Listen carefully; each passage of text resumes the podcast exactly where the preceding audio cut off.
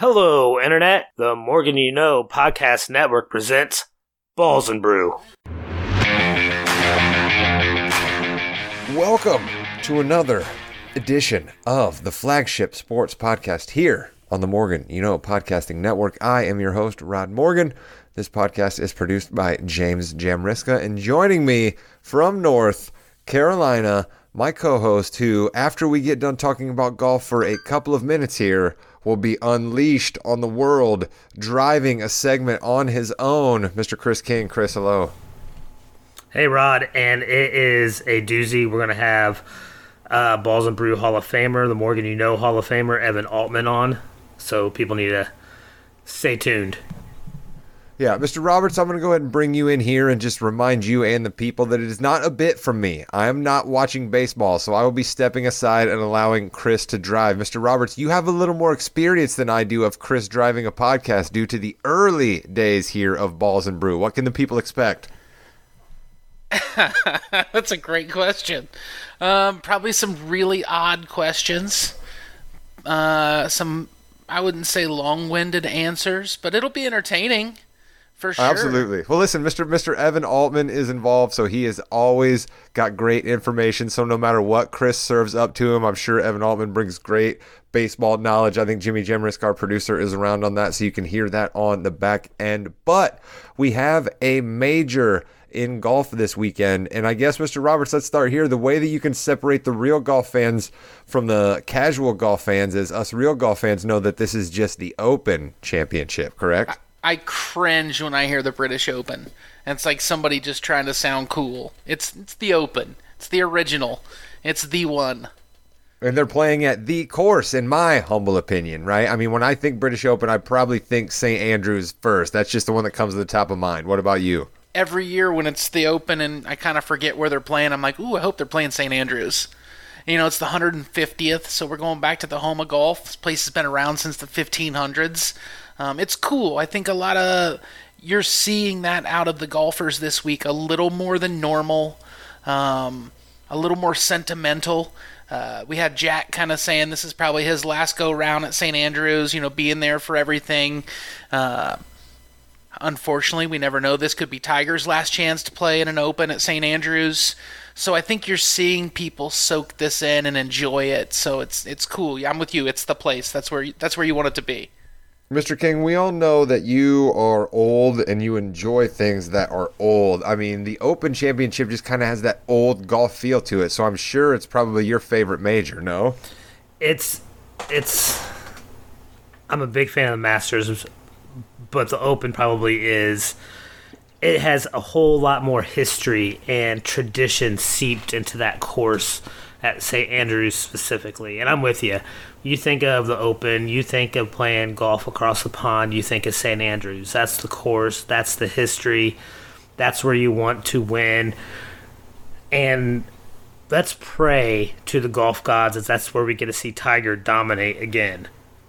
That would be awesome, wouldn't it? I mean, that the golf could use Tiger Woods running up leaderboards this weekend and not the LIV tour being the top of mind. We'll have to get to that for a few minutes here at the back end, but Mr. Roberts, let's start here. Links courses like these, right? You have some municipal courses that are set up this way. Do you think it's the fairway or is it the pot bunkers that you think would cause more trouble on these courses for the average golfer? Or not the fairways, the roughs, excuse me really it's the pot bunkers are way more penal than the rough. I mean, the rough will be penal, but like you get in one of those with a three foot lip on it and you're wedged up against it. Good luck getting it out. Uh, but the fairways are actually going to be a concern this week if they keep going like this. They say they're so firm. I've seen videos of guys like bouncing a ball off the fairway and catching it waist high. So if the fairways are like this and you get the run, you get the bounce, you might see some interesting, otherwise well struck balls that miss their target by 75 yards.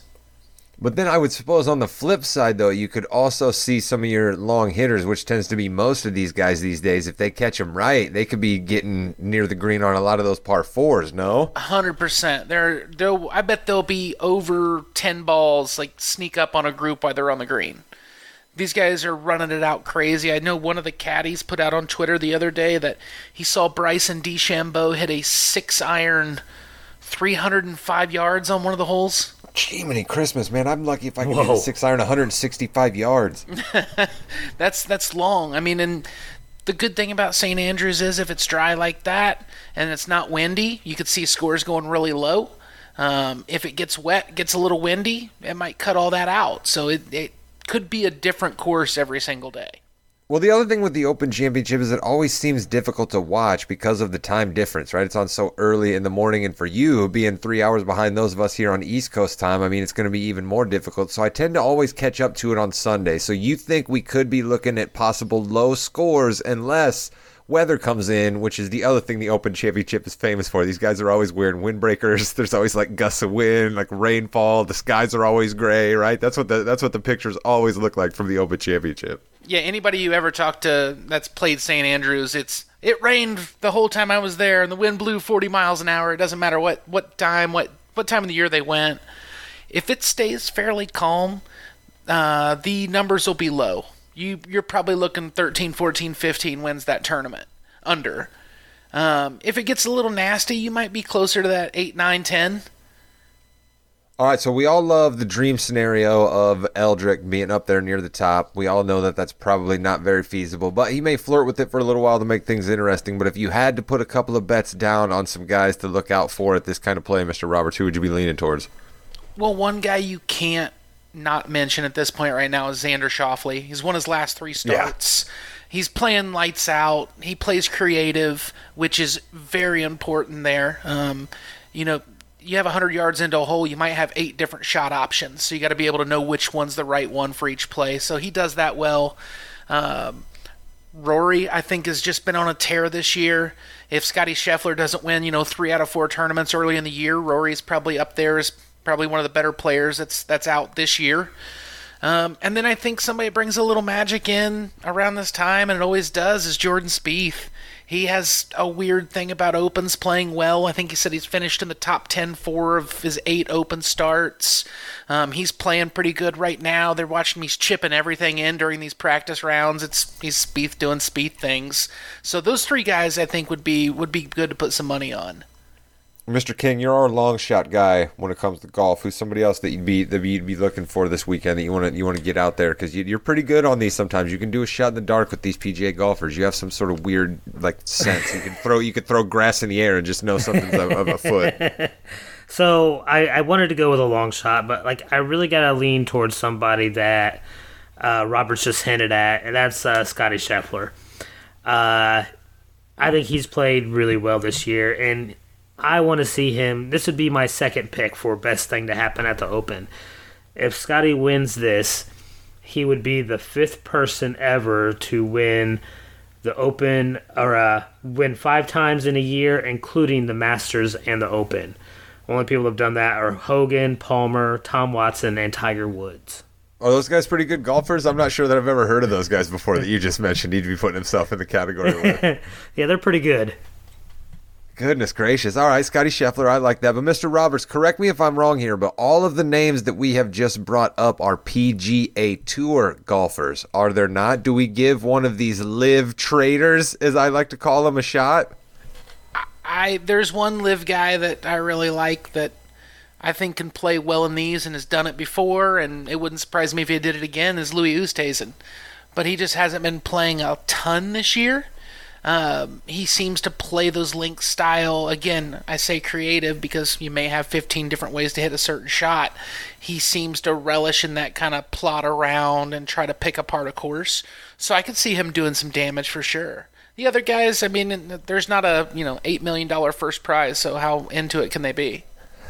I love it. I love it. So here, I'm to make my official pick for the Open, and I'm just picking my new favorite golfer not named Jon Rahm, and that is Billy Horschel. That's I'm just picking Billy Horschel. He's my new guy. I loved his press conference. I just love it when a dude sits up there and just lets fire from the hip, but he does it in a way that's kind of semi-respectful, but also no holds barred at the same time, and is just not afraid to really say what is on their mind. My favorite kind of press conference, Mr. Roberts. When I saw those clips going around, I was like, "That's my dude." That was uh, it was a good time. That was a good watch. Um, I saw Billy do one of the nicest things I've ever seen, where he just grabbed some wedges out of his bag because kids asked for an autograph and they didn't have anything for him to autograph, and he just pulled out some clubs from his bag and gave it to him. That was pretty cool. So he's always been high in my book on that kind of stuff. So I, I'm with you. I like that. I don't really like the pick this week, but you you do you, buddy. Yeah, I was gonna say. I mean, this is just more sentimental with me. You know, I'm all about vibes when it comes to these things, right? And and Horschel just said a lot of what I have had to say about this LIV tour. And you, I know, tuned in over the Fourth of July weekend with the boys, hanging out, and you guys decided to check in on the LIV product. What was it like? It was awesome. I mean, I didn't expect that. I didn't really know what to expect. I hadn't watched any of it, but we chose to watch that over the rival PGA Tour event. Um, the way they kind of kept a ticker going with the team aspect, there was constant golf on. So many more shots were seen, and there's a lot less people, so I know that's easier to do. Um, but the way they set up the shotgun start was pretty cool. Everybody's playing the course at the same time. Um, they were smart enough to adjust that, so basically the last like three groups are all basically 1A, 1B, 1C so they finish at the same time. Um, it'd be kind of weird, you know, to win a tournament on the third hole and the guy in yeah. second place is on like the 13th. Yeah. So I, the shotgun starts a little hard, but. but I mean, unless you're playing a tournament with your high school reunion, it would seem yeah, a little bit weird. Absolutely, or the local FOP, you know, one of those events. But yeah. Uh, just the broadcast was cool. It was entertaining. It was. It didn't it, obviously it's a new product, but it was just a different take on a golf broadcast. Um, one thing I did have a problem with was the champagne and podium ceremony afterwards. Felt a little forced trying to get in on some of that F1 fame. Right. Um, I didn't care for that, but the actual golf product on TV was cool. All right, Mr. King, when you are a little further away from situations, you have a way of looking at these things and, and, and examining them across history. Do you have uh, do you have any new thoughts on what's going on with the LIV Tour? Am, am I still going too far by coming down on these guys? What are, what are your thoughts now that the LIV Tour has lived and existed for a little bit longer, and we've even had our guy Brooks Koepka jump and go to the other side? Usually, and most times in labor situations, I tend to lean toward the uh, employee uh, worker bees, if you will, uh, more so than than ownership. Um, it's hard for me to do that in this situation, though, and it's getting harder and harder for me to do that in all professional sports.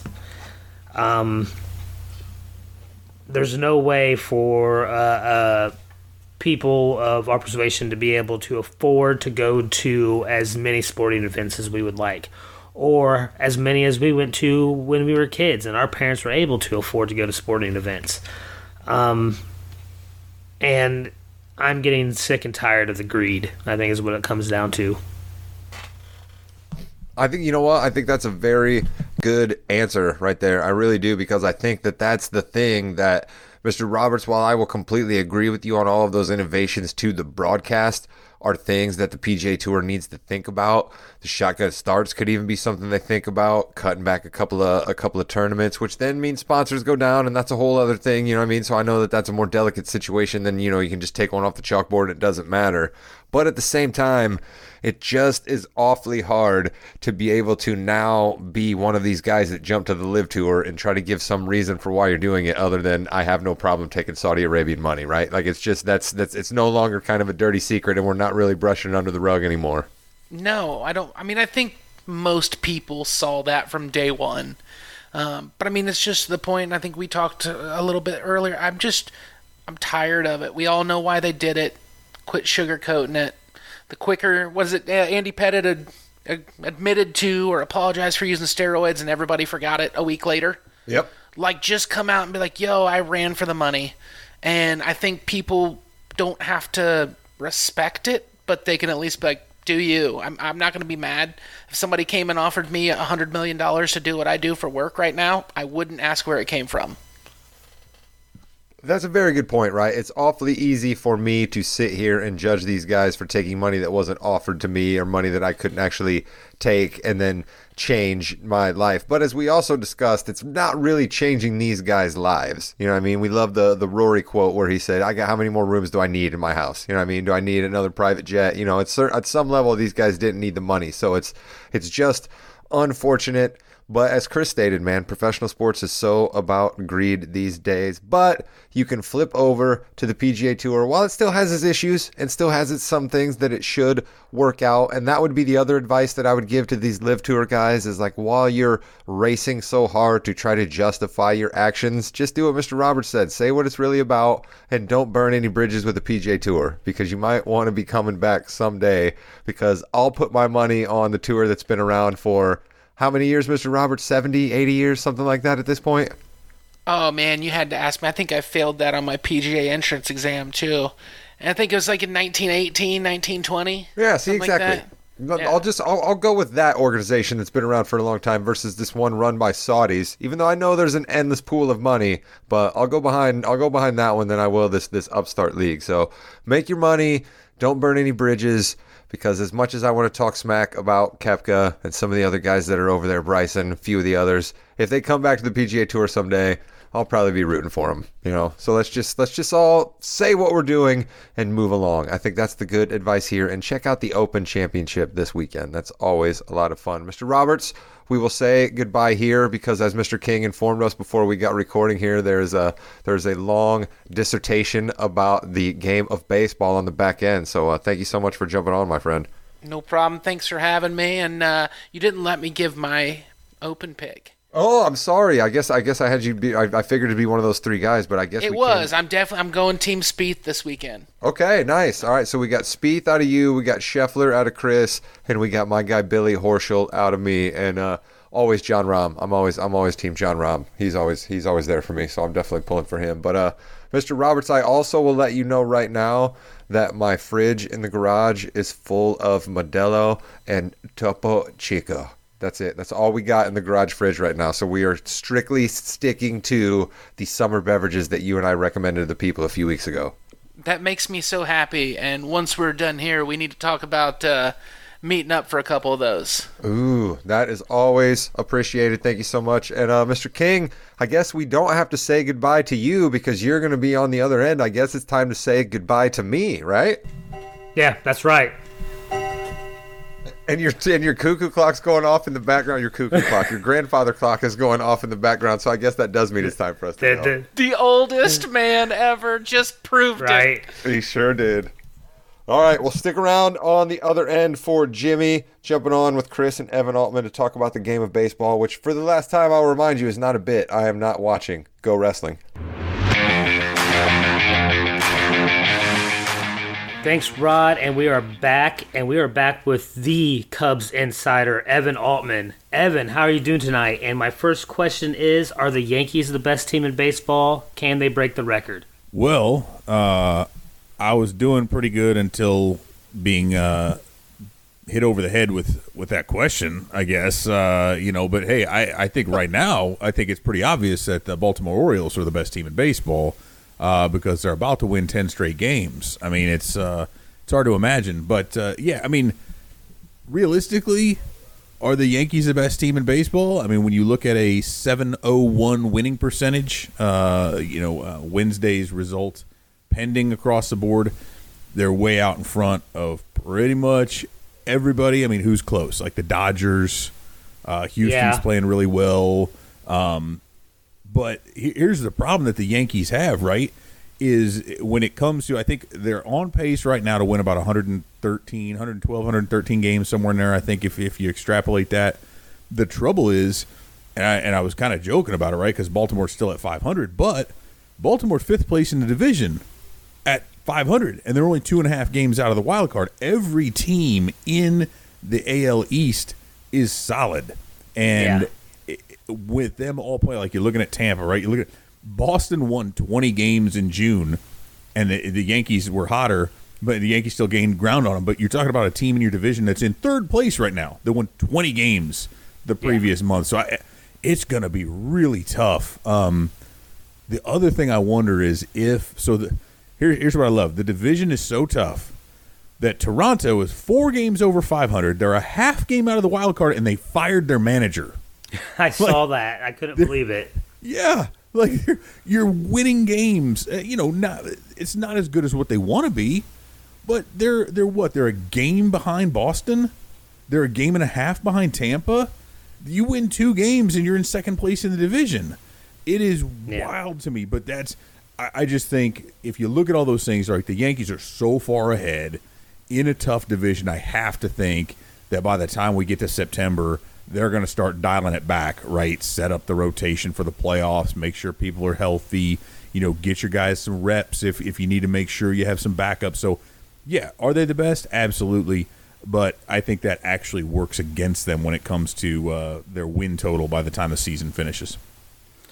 Yeah, I, I tell you what, they have really impressed me this year. Just the way, not only way do they dominate games, but they also come back more than any other team in baseball right now. So they can win in different ways.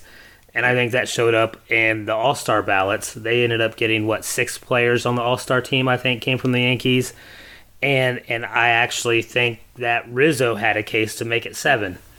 And speaking of the All Star game, were you pleased with the uh, the picks? Was there anybody that you thought deserved it that maybe didn't get a nod?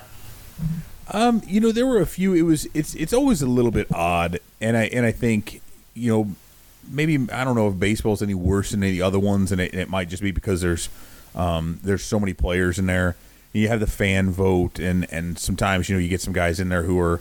Um, by all means, you know, you think, well, this guy doesn't deserve it. He's just popular, plays for a, a big market team or whatever. But I, I think where it's tough is you have so many, and I think this is a function. This is probably something we'll get into a little bit later. But pitching is clearly dominant. Like you've got some great hitters, but there are so many excellent pitchers. I was shocked, and a, and a lot of these guys, right? There's some who have who have now made it in because of other injuries or whatever. Guys who who can't or won't be pitching, but like Dylan Cease, not being on immediately when he's having one of the most dominant seasons. Um, you know, far be it for me to give credit to the White Sox, but uh, Kevin Gausman, Carlos Rodon. I mean, I don't how, these guys, and and I know, um, you know, Rodon was one of the first ones back in. Devin Williams in uh, Milwaukee, right, one of the most dominant relievers, but he's not the closer, and that's you know, so the numbers don't match up. I mean, Ty France from the Mariners probably should have made it.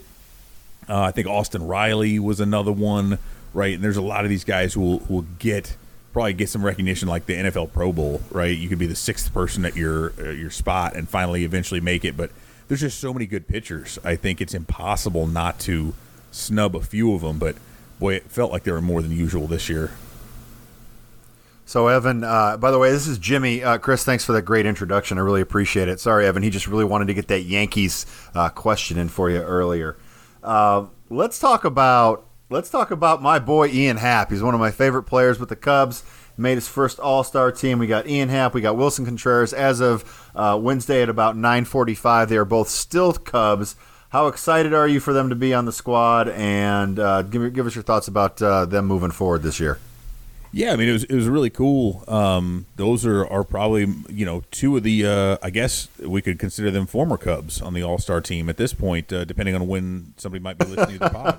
That's the next segment, but yes, Yeah, go ahead. Yeah, exactly. But uh, I'm, I'm jumping the gun there. But if you're listening to this uh, on August second or later, then uh, then it'll it'll bleed right in. Um, I segged a little early, but uh, no, I mean it, it- Contreras was like a given, right? I mean, obviously, far and away the best offensive catcher in the National League, if not all of baseball, right? And of course, we could make the argument that part of that is because he's been working as a DH so often. But uh, third time in, third time starting, no brainer. I, I think Happ was a really cool one because when you looked at it, like he got in on the player vote. Um, because initially, I, and I think he might have moved up a little bit in the popular vote there, but at one point he was 17th among outfielders. 17th. And, and his stats and his, his overall production was clearly so much better. But that's one of those where when you play for a really terrible team and when you don't, it, like, Happ doesn't do any one thing particularly well right? Up until this season, he's played a few different positions. Uh, he, he's a switch hitter, but he doesn't have a ton of power. You know, he's got a little pop from each side. He's not he's not batting 350. He's not hitting 30 home runs. There's, you know, he's not stealing a ton of bases. He just does all these little things well. He just doesn't do. He doesn't have that one carrying trait, and I think that hurts him in the eyes of the fans. But the players obviously recognize that, so it was really cool to see that for him and and for a guy who you know, has has really done a lot to uh, out, you know, off the field, right? I mean, he's got his own podcast that's gotten really popular. He does all this. He's got like a, a line of coffee, and he's, uh, you know, got got all kinds of various little endeavors. There's a really cool thread about him on Twitter from a, a, mom whose son kind of befriended him and has, has, sort of followed his career, and, and Happ's been really cool with them. I think that was just a, a little microcosm, but uh, when you look at guys like Contreras is the obvious one, but but beyond that, you know, guys who've been a part of this team for a long time and who kind of exemplify, you know, who uh, to the fans, kind of who this ball club is uh, from a personality standpoint. And that sort of, I mean, Happ is one of those guys, kind of a man of the people, and um, and I think has gone underrated for a long, long time. Everybody looks at his inconsistency, but they don't look at the overall production and what he brings to the table. So for him to be rewarded like that, uh, I thought was super cool for a team as bad as the Cubs are to get two guys in when you know you really only need the one minimum. Uh, I, I, think speaks a lot to kind of how the how his peers view him, which is probably honestly a little bit more important than what the fa- fans think. Yeah, and for those out there, if you want a quick way to know how to get demoted, forget to introduce your producer. Uh, yeah, no one good, can hear uh, this, Chris, because you're you're you're muted for the rest of the time. No, go ahead. there was another good story that involved the Cubs from this All Star game, and that's the Contreras brothers. Yeah, we know Wilson was going to get there, but his brother got on as well as the first two brothers starting in an All Star game together since the Alomar brothers back in 1992. I thought that's a really cool story. Yeah, and I, I mean, I think you know we we've seen a lot of that. So you know, William and you know he made it as a DH. Bryce Harper's not going to play, so now he gets kind of bumped up to the starting spot. And to see them, you know, they got to uh, play against one another uh, with between the Braves and the Cubs, and, and I know that that both of them have talked a lot, of, and, and Willson has been very very vocal about that. I know, um, I, I know they have. I think it was their their dad. You know, got to see them play against one another this season. I think uh, I think it's his older brother had never actually seen him play in the major leagues before, despite the fact that he's been around for several years now, um, just because of travel issues or what have you. So uh, the the family aspect of that, and to be a couple of kids who came up with very little, right, to be able to make it all the way through that system. So you know, from Venezuela to come up to be a part of the minor league system, to make it through that, to make it to the majors, and then to be an all star. I mean, you think about the odds of two. I don't care where you're from two brothers making it that far and then to start an all-star team um, that's just got to be one of the coolest things. I can't even imagine right like how that all happens. And the fact that both of them are catchers and both of them do some dhing as well. Um, and uh, uh, you know until this may change may have probably changed tonight uh, but at least as of the finish of the games last night both of them had a career 118 WRC plus.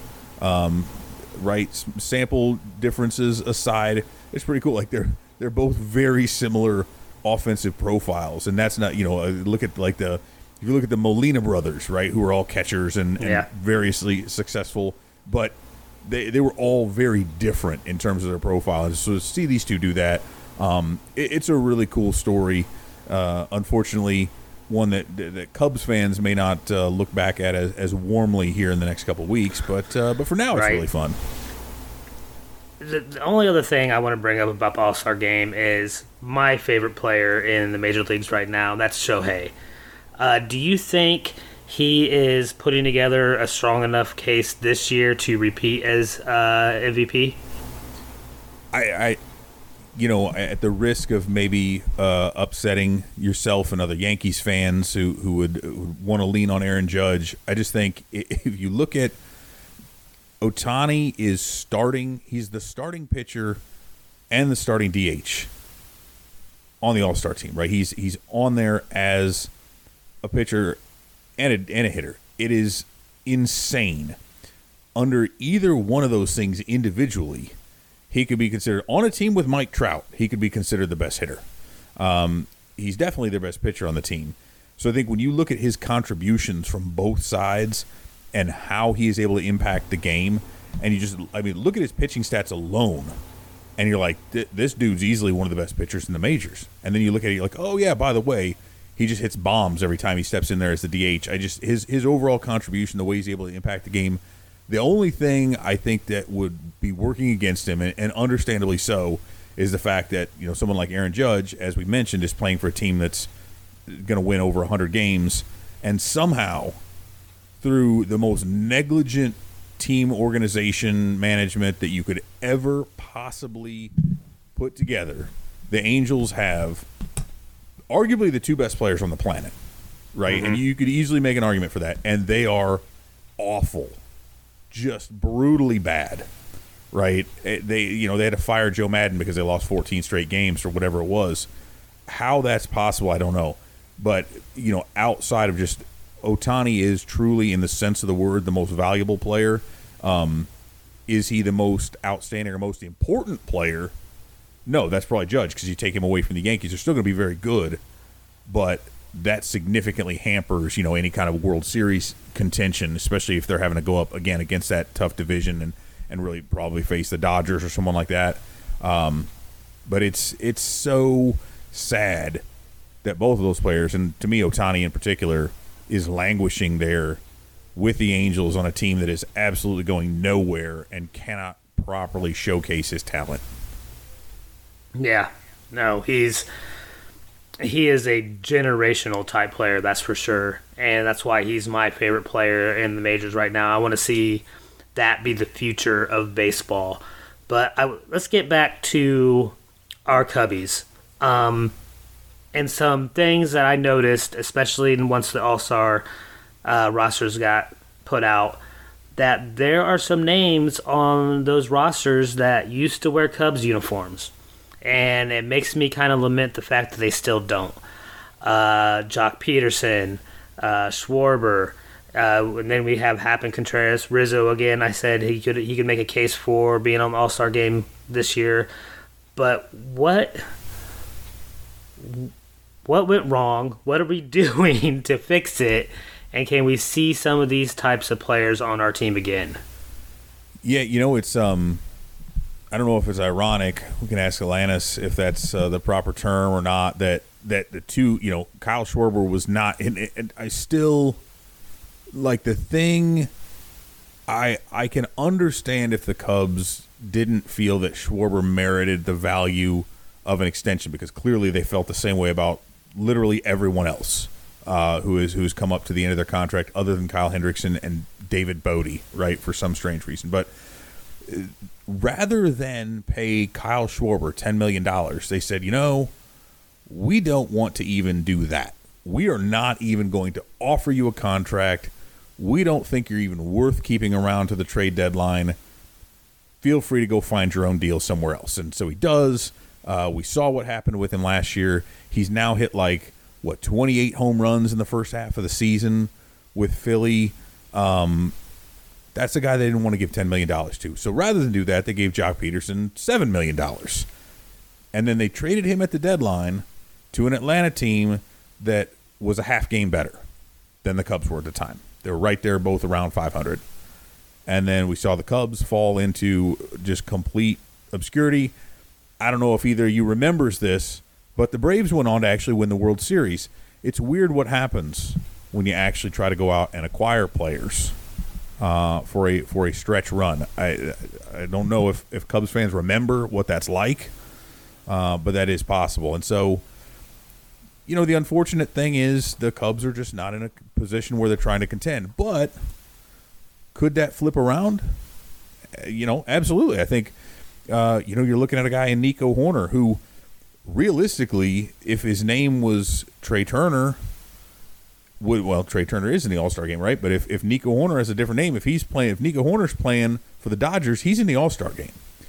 He's hitting incredibly well. He's playing arguably again the best defense at short in the majors. He's got the highest defensive run saved, um, and is really really playing well over there.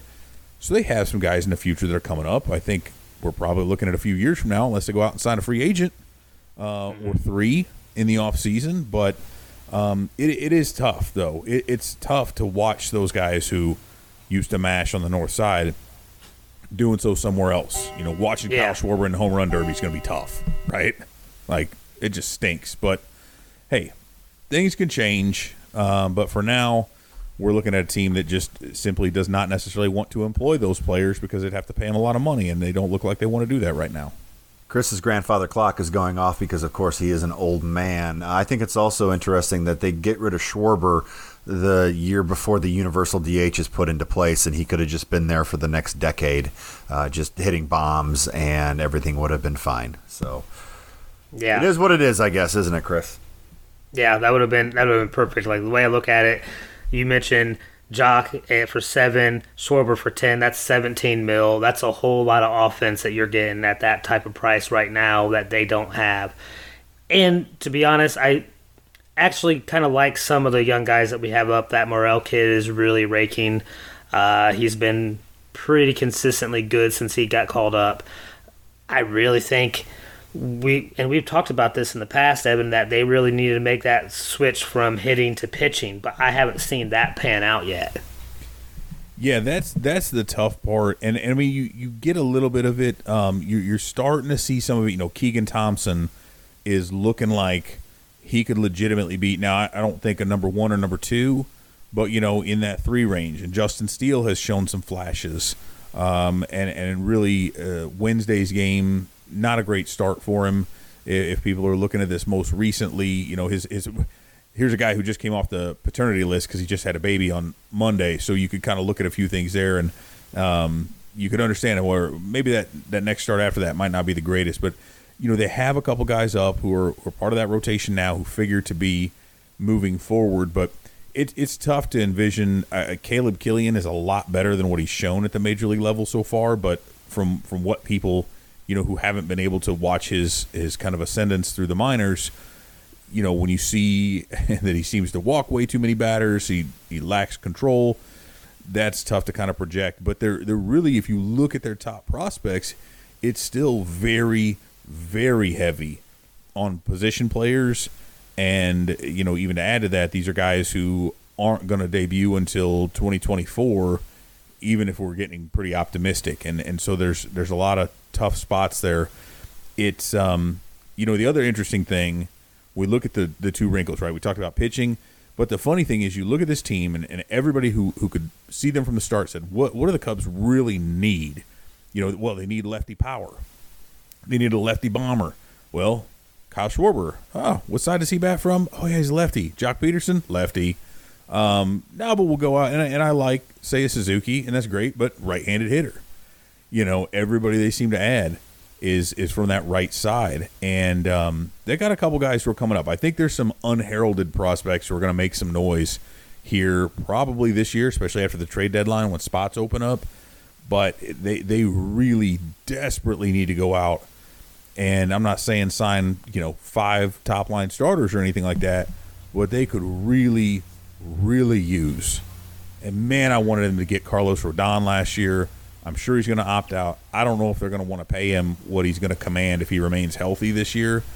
But they need a pitcher in the worst way who goes out there and throws upper 90s and gets strikeouts, who can Yeah. go six or seven innings and punch dudes out, steal their souls, and let the bullpen have an easy outing. And they, they don't have multiple guys like that in the system right now, at least from what it looks like. And since you brought it up, what are the Cubs going to look like after the trade deadline this year? Is it going to be all these all stars getting traded, or is it going to be something else?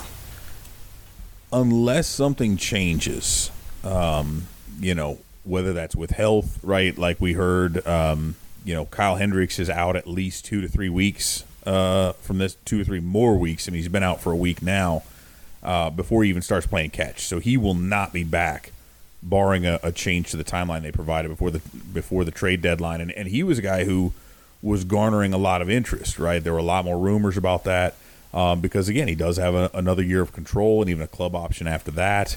Uh, and despite the fact that he's getting lit up like a Christmas tree generally in the first inning of every game, way too many home runs, he's also a proven commodity with a playoff track record who, you know, a contender could pick up. Maybe it's the Mets or someone, right? Who who even after they get Scherzer and Degrom back, maybe they want that veteran kind of back in there, get a little bit more of a presence and a change of pace. Who knows? But um, they are actively trying to move Ian Happ, um, or you know, I don't know how much is. I don't want to say actively, but I guess they're they are absolutely planning to move Happ. Um, again, unless something happens, if the if the market doesn't come together and they can't get any kind of an offer, they still got another year on him. So maybe not as aggressive as they would have to be, but when you look at some of these other ones, I mean Willson Contreras again, they haven't worked out any kind of an extension with him. It doesn't appear that there's any kind of a negotiation happening there. The the odds are, and when they're playing as poorly as they are, with absolutely zero chance of the postseason, you know, I think they have to move, just like what happened with the other guys last year. So you see that. Um, I mean, I think we're going to see him move. David Robertson's going to be gone, right? You don't need a closer when you're only going to win 60 games. Uh, Mychal Givens is as good as gone. So we're going to see. I, I, don't think the market evolves at all on Marcus Stroman. I don't think he's. It's even possible they could move him, but for some reason, if somebody did come in with a wild offer, I could see that happening. Um, the the real issue though, and and here's why they don't. I don't say this is this isn't why they're going to need to move Happ, but you know they they picked up Wade Miley on a ten million dollar option. They signed Drew Smyly to a smaller deal with the not necessarily the intent, but with the hope that if things did go kind of sideways, that they'd be able to flip those guys, turn them into really competent, or they they wouldn't turn them into, but just raise Smyly's value maybe a little bit, give him a shot. Miley's always been a really good one. You could flip those guys at the deadline, and you had zero emotional or financial commitment to them beyond the trade deadline. Very easy moves to make. However, they've both been hurt off and on, haven't looked good and so now you're looking at all these guys who you thought you could move and get much better value for that you now can't. And so that's not why they're looking to move Happ.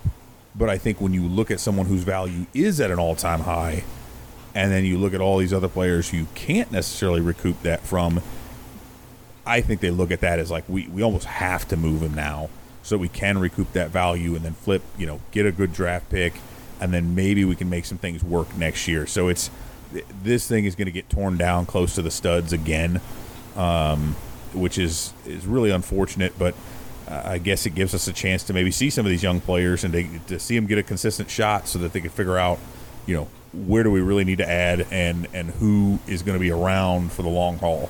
So we'll we'll see a very different team, I think, come August third. Jimmy, are are you okay there, buddy? Uh, he talked a lot about Ian Happ having to leave Chicago. It just seems like a great way to build a team where you sign people that aren't that good and you really don't want, but they might be good enough to get something for at the deadline. I'm fine with that. I think that's a great idea. Uh, right? And, you know, the the homegrown people, uh, you know, or that have been with you forever. Uh, let's just let's get rid of them. I think that's fine. Stupid. It's a great Cubs. plan, right? It's a great Stupid. plan. It's and that's the unfortunate thing. Here, here's what's and I and I get right. They keep trying to thread a needle, and and it is possible if a lot of these moves are for players who are close to major league ready or are major league ready and maybe just blocked by another team, right? Uh, similar to a position where the Cubs were in a few years ago, where they they moved a bunch of players, uh, you know, to uh, to get Aroldis Chapman, or or then you know, the five years ago to the day that we're recording this is when they uh, they acquired uh, Jose Quintana in exchange for Dylan Cease, uh, who's one of the best pitchers in the American League right now. Wonderful, very intelligent move at that point. Oh, it looked a lot better on paper at the time, actually. Now it's gotten just progressively worse with each passing day since. But if they are able to get some of those guys up, you know, now I'm not talking about teenagers who are going to take five years to, to mature. They might, might be able, if they chose to spend some money, flip that thing around quickly. But what I can't wrap my brain around, right, is that they have not that many name brand stars as it is. They move on from those guys. So now you've lost a lot. They've, they've lost a ton of season ticket revenue. First of all, um, you know they're they're they're struggling to to maintain uh, the hype and the vibe. There's a reason I get a like three text messages a day and two emails from their marketing department. Hey, come on out. We'll give you, a, you know, we'll buy you a first beer or wine on us, right? Like, you have to It's give like a thirty-five dollar value, though. That's not. Yeah, bad. I mean that's that's like worth the cost of the seat right there. Yeah. Um, but I've never seen a marketing push like this, and now they're doing things like they're they're adding the sports book as a way to try to draw fans. Like you're you're investing more money to draw fans with a sports book than you are with players on the field on whom you're actually going to bet. Right? It's a it's this weird backward setup, and I just I don't believe they understand exactly how much they're hurting their future chances and I just I understand that there are differences between liquidity and value and all that sort of thing but boy it is they're they're to I don't know if they've reached the inflection point yet but at some point it's to get there to where it doesn't matter if they get good again they're to have to spend so much more time and money to win back fans' faith to be able to want to go there and believe that that team is going to stick around again. Uh, because you know, again, Cubs fans will be back. If they're winners, there will be people there at the ballpark. I just think it, it another year like what we're seeing now is going to be really, really tough for people to take. And it's also they're going to have to spend so much more money than they would have had to spend if they just kept these guys that they are Yes. that they got rid of. And that's a big issue. And you did forget to mention because I love the I love the Quintana trade on so many levels because it's just so idiotic. Um, you forgot to mention the other player that was included in that trade, uh, Eloy Jimenez. Uh, Jimenez uh, was also part of that trade. Uh, not not the best uh, north side to south side trade we've ever done. No, it's not quite up there with uh, George Bell for Sammy Sosa. Uh, Correct. Certainly, you know, and uh, and and it's boy the the other one, the Craig Kimbrel for for Nick Madrigal and Codi Heuer is starting to look like a wash at this point. Like it looked like the Cubs might have fleeced the White Sox, and then you know two weeks later, it's like Heuer blows out his elbow, and then Nick Madrigal can't hit the ball out of the infield. So um, I don't know who who beat whom on that one, or if it really mattered, but it is. Um, you know, there there are times when if I squint, I can really see some things with with what the Cubs could do. Like I said, I mean they they could flip these guys and get major league players who are blocked and and that that fill in because that's the only way, right? If you if you trade away Willson Contreras who's making like ten million dollars, and Ian Happ who's making six million dollars, It's not it that is much money. impossible. Yeah, that is nothing. Not much money. It's not much money. Nothing in Major League dollars, right? You do not replace an All Star, certainly not an All Star catcher. You're not replacing him for ten million bucks a year. You are not replacing an All Star left fielder for anything approaching Six million dollars a year. Uh, nowhere close. And and here's what we got to consider: this is a bad team with those players. if you move them, they're, now they're gone. Now it's a now it's a rock bottom team, right? We're already talking about a team with a bottom five record in baseball with two All Stars. Now try to remove them. Now you have to replace them and add significantly on top of that. We're talking about having to go out and get five free agents, like five relatively marquee free agents if you're Yep. looking at turning this current roster into a contender. Um, you know, but then and, then and then you're still talking about prospects not being a couple, maybe two years away. It is, um, it's really difficult to make the calculus kind of work. But I, I can assure you, there are plenty of people who are willing and able to do tons of mental gymnastics and and very pleased with what the Cubs are doing. There are a lot of people who are all in on this because they saw it work ten years ago, right? And it's like, well, why can't they just do that again? Like, you know how much has to break right for all that to happen, right? Like, it's not just oh, draft high, sign Jon Lester, win World Series. It does. It, that's, Have God create a rainstorm. yeah, Yeah, right. you- have have get a good literally every every uh, Cleveland pitcher get hurt before the World Series starts, and and have you know Trevor Bauer cut his finger on his drone, and and you know all these all these things have to fall in. Have Kyle Schwarber come back from a devastating knee injury two games into the season to hit you know to DH. I mean, it's just it's it's unfathomable how many things have to break absolutely right. It's not as easy as people thought it was, and uh, you know, it, it they've got to spend. And here's the other thing: it's not like they just did all that and had it on like a shoestring Tampa Bay Rays budget. they were spending a lot of money to make that all happen, right? So you got to get the prospects, but they've got to pump that in. If the Cubs are spending a payroll of less than two hundred million dollars, they're doing the fans a disservice. They need to be in the top three to five in payroll every single year because they can, right? That's not not because other teams need to do that. You can't look at it. So, well, the Rays, I don't care. This is a totally different financial situation. It's an entirely different ballpark structure, entirely different broadcast revenue, and it's Tampa freaking Bay Rays. They're an expansion team. They're not one of the marquee 1876 based originals, right, that have been in this place for over 100 years. you're, Cubs you're speaking you're speaking Rod's language right now. He's always wanting to spend the money to win, and he gets tired of me because I'll do that too. I'll be the first one to admit. Like I keep bringing up the Brewers as an example. They always have a lower payroll. They're always able to stay above 500 and compete in the Central. But I think you're right. I think the Cubs themselves specifically need to spend that money. Yeah, like if you can, you know, it, it's sort of and, and and I look at it like, do you need to spend money? This is, the, but this is the excuse that they'll use. Look at so and so. Look at such and such, and that's great. And the and the Rays and and the Brewers as well, right? They've done, but how many how many World Series have the Brewers ever won? How many World Series have the Rays ever won? The answer combined is zero. Right now, the Rays haven't been around all that long, and that's understandable. But they don't have the margin for error.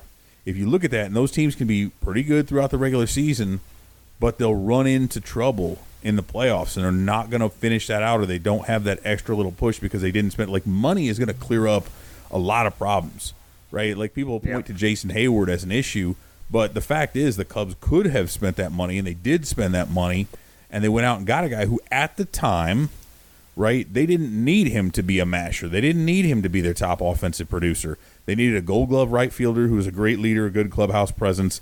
And if that's what it costs to win a World Series, that's what you go out and do.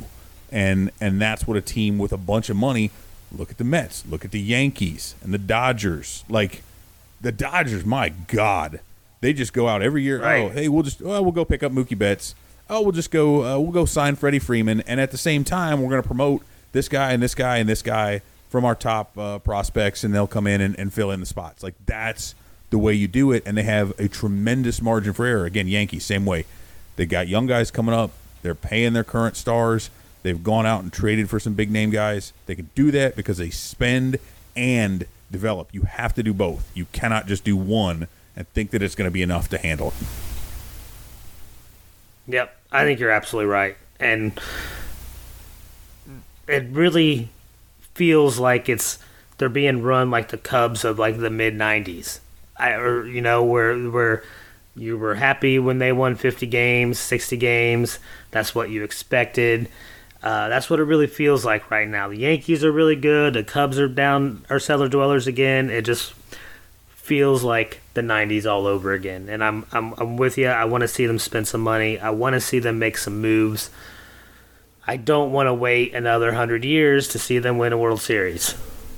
Yeah, and if they if they wait that long, uh, they're going to be really in trouble. Uh, obviously, like I said, I mean, there's there's too much going on around the ballpark. If if you're going to ask fans to pay the highest prices, the highest ticket prices in baseball, and you're going to ask them to put up with things like, and and as much as I, I try to not be uh, just a stodgy traditionalist, I, I still the idea of adding you know, and I don't like ownership. I, I hate the idea that they somehow finagled the city government into allowing them to get national landmark status, and and immediately afterward they announced plans for a sports book. Like, how, how do you? I don't know how those things fit. Um, it, it's weird to me. I don't like the idea of it, and I hate the idea that that they seem to be willing and able to pull this wool over fans' eyes. I don't know about able, but they, they think they can.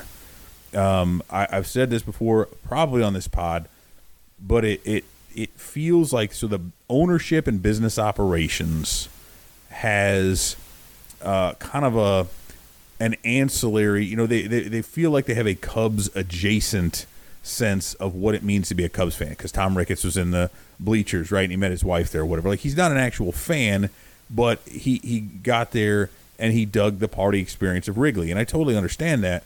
but everything they have done since is like, um, you know, it's it's like there's some algorithm or there's some artificial intelligence idea that they plugged in some uh, thoughts and words and phrases, and then they synthesized this concept of what it means to be a Cubs fan because they don't truly understand it. And then what they've been trying to do is sell that vision back to Cubs fans, right? And a lot of people are buying it, and that's fine. But it just it doesn't feel real. It feels again, it feels synthetic. It feels like it's the the beyond meat, you know, instead of going to get an actual hot dog. And that's what they're trying to do. They're like, we think this is what a hot dog tastes like. Uh, okay, cool. Oh, I love having you here, Evan. And I know I've, I've kept you here a while.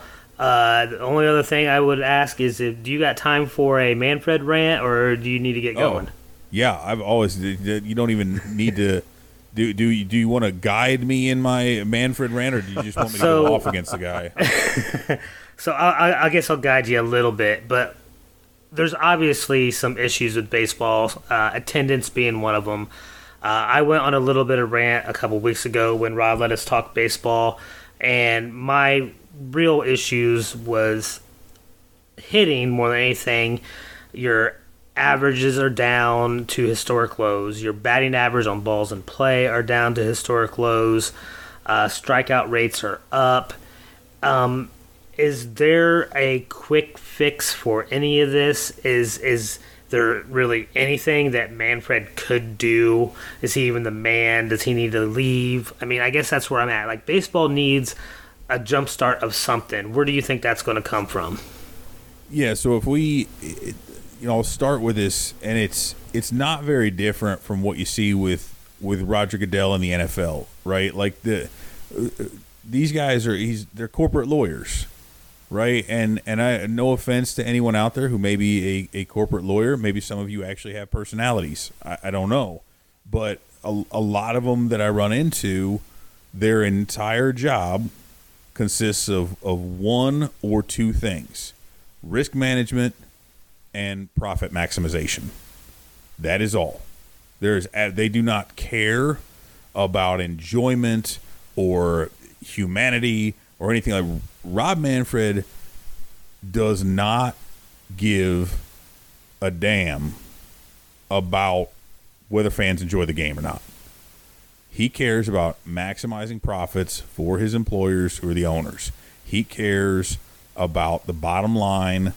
That's it, right? That that's all. And I know there are some things there. There are some some quick fixes, right? And I'm not even necessarily talking robo umps, although that would be part of it. Because if you could, uh, like umpires are bad, right? Pitchers dominate the game. Pitchers are too good, just flat out. They they have an incredible advantage over hitters. And when you have a human back there behind the plate trying to discern what's going on with a 100 mile an hour pitch that's moving the way some of these guys can throw it or with different breaking balls. And you're having them try to try to call that zone fairly and accurately. Uh, it's a guessing game but if you actually had a zone that players could trust that they knew what's going to be a strike and a ball that helps. I, I do think uh, limiting or eliminating the shift is another one. I know a lot of people don't like it because it feels forced and inorganic, but uh, if we're talking about a way to increase batting average, especially for left-handed hitters, left-handed hitters get killed by the shift. Um, it's almost impossible to go through it. And so, if you did a couple of those things, that would improve. Um, I think a pitch clock. I mean, if we look at it, it's not, it's you know, the length of games. I don't think is as big a deal as what they make it out to be. But you're seeing these minor league games get done routinely in under two and a half hours. Some of them just over two hours because there's just too much jacking around. Hitters getting out, fixing their gloves. You know, Nomar Garciaparra fixing his his wristbands 15 times, and you know, pitchers are taking forever. If you shorten a lot of that stuff up, all of a sudden this game's moving quickly. Um, you're you're seeing more hits. You're seeing a little bit more offense. But but again, I, I think what it comes down to, uh, baseball has made it so difficult, like has actively made it difficult to consume its product.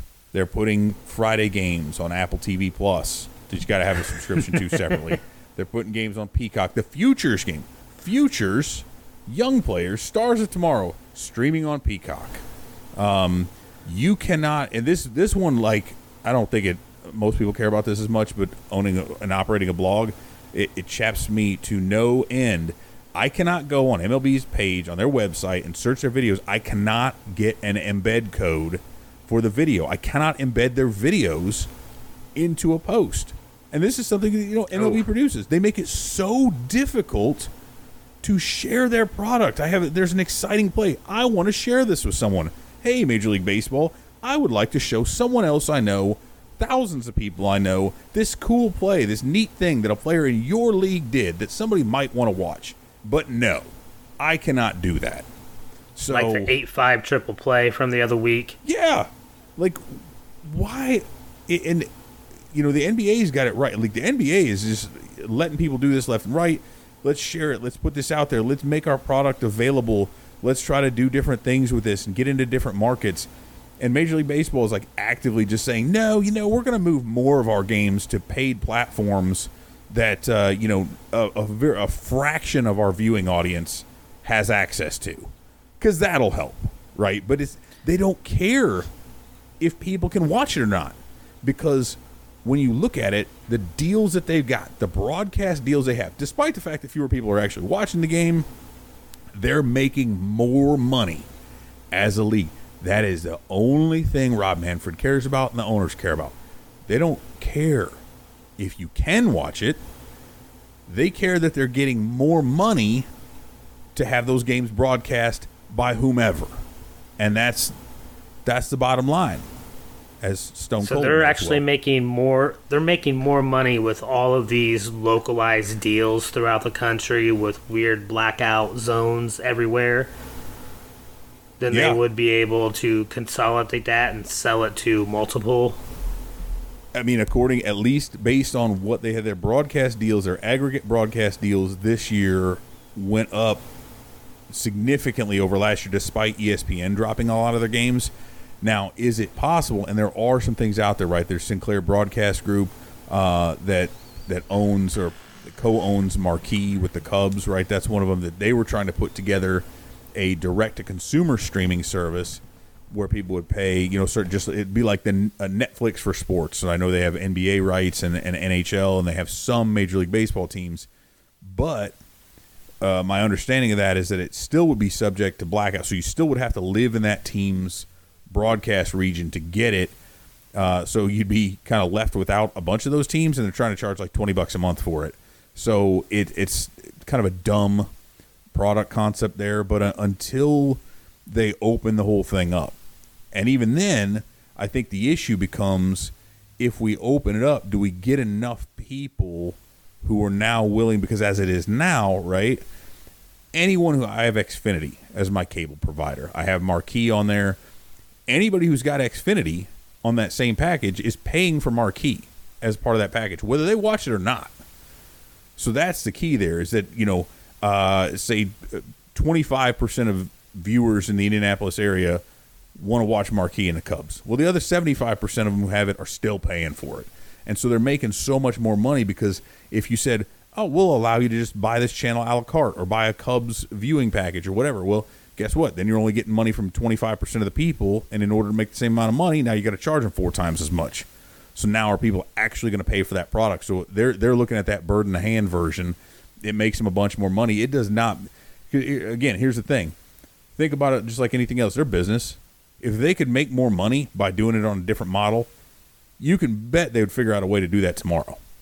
But they don't trust that they can make that money. We've talked about risk management as well. The risk reward factor is not enough. So they're going to stick with the big market deals that they have right now, and they're going to rake in money hand over fist, a couple billion dollars, and call it a day. And they don't care whether you like it or whether you can watch it or can't watch it, and uh, whether that kills them in the future, because most of those owners aren't going to be around for that much longer.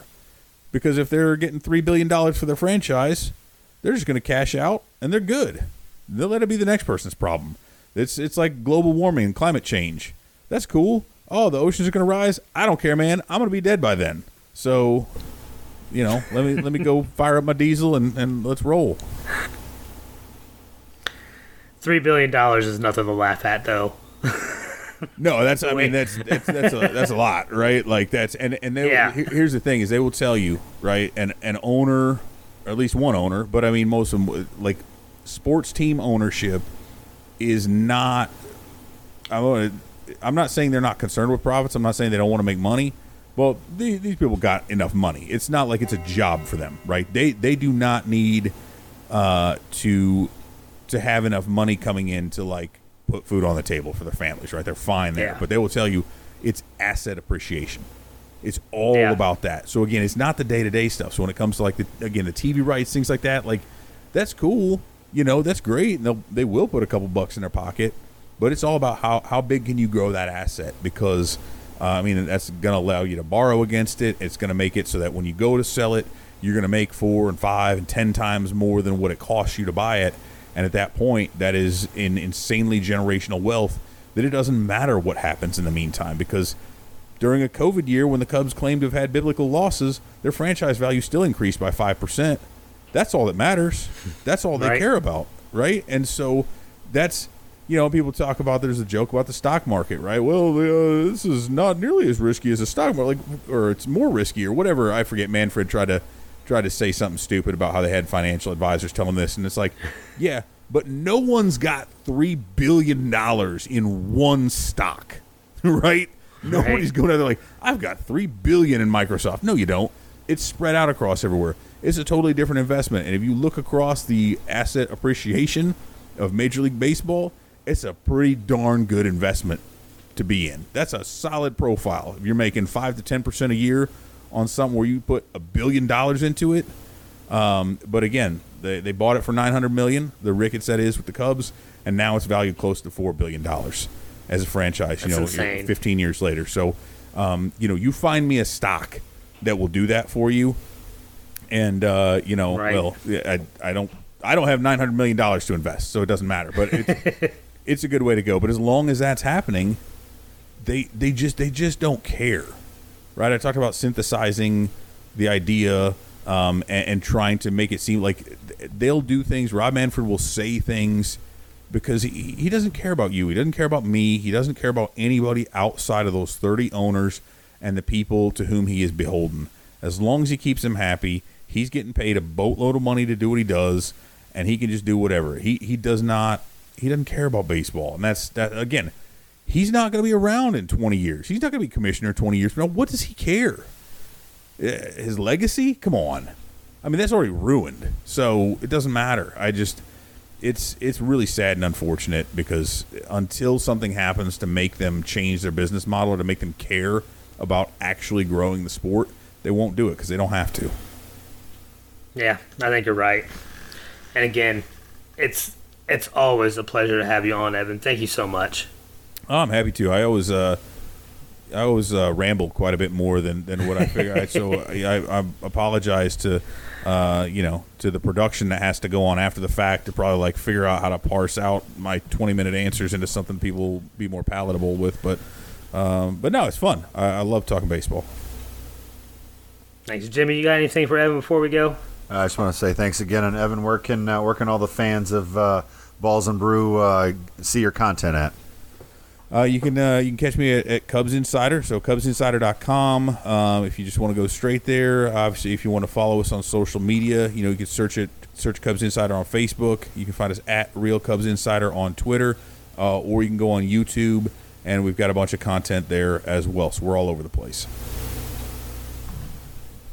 Awesome, Evan. Well, thank you very much. Really appreciate it. And uh, Chris, I think uh, I think it's your cue to take us home. Goodbye, Internet.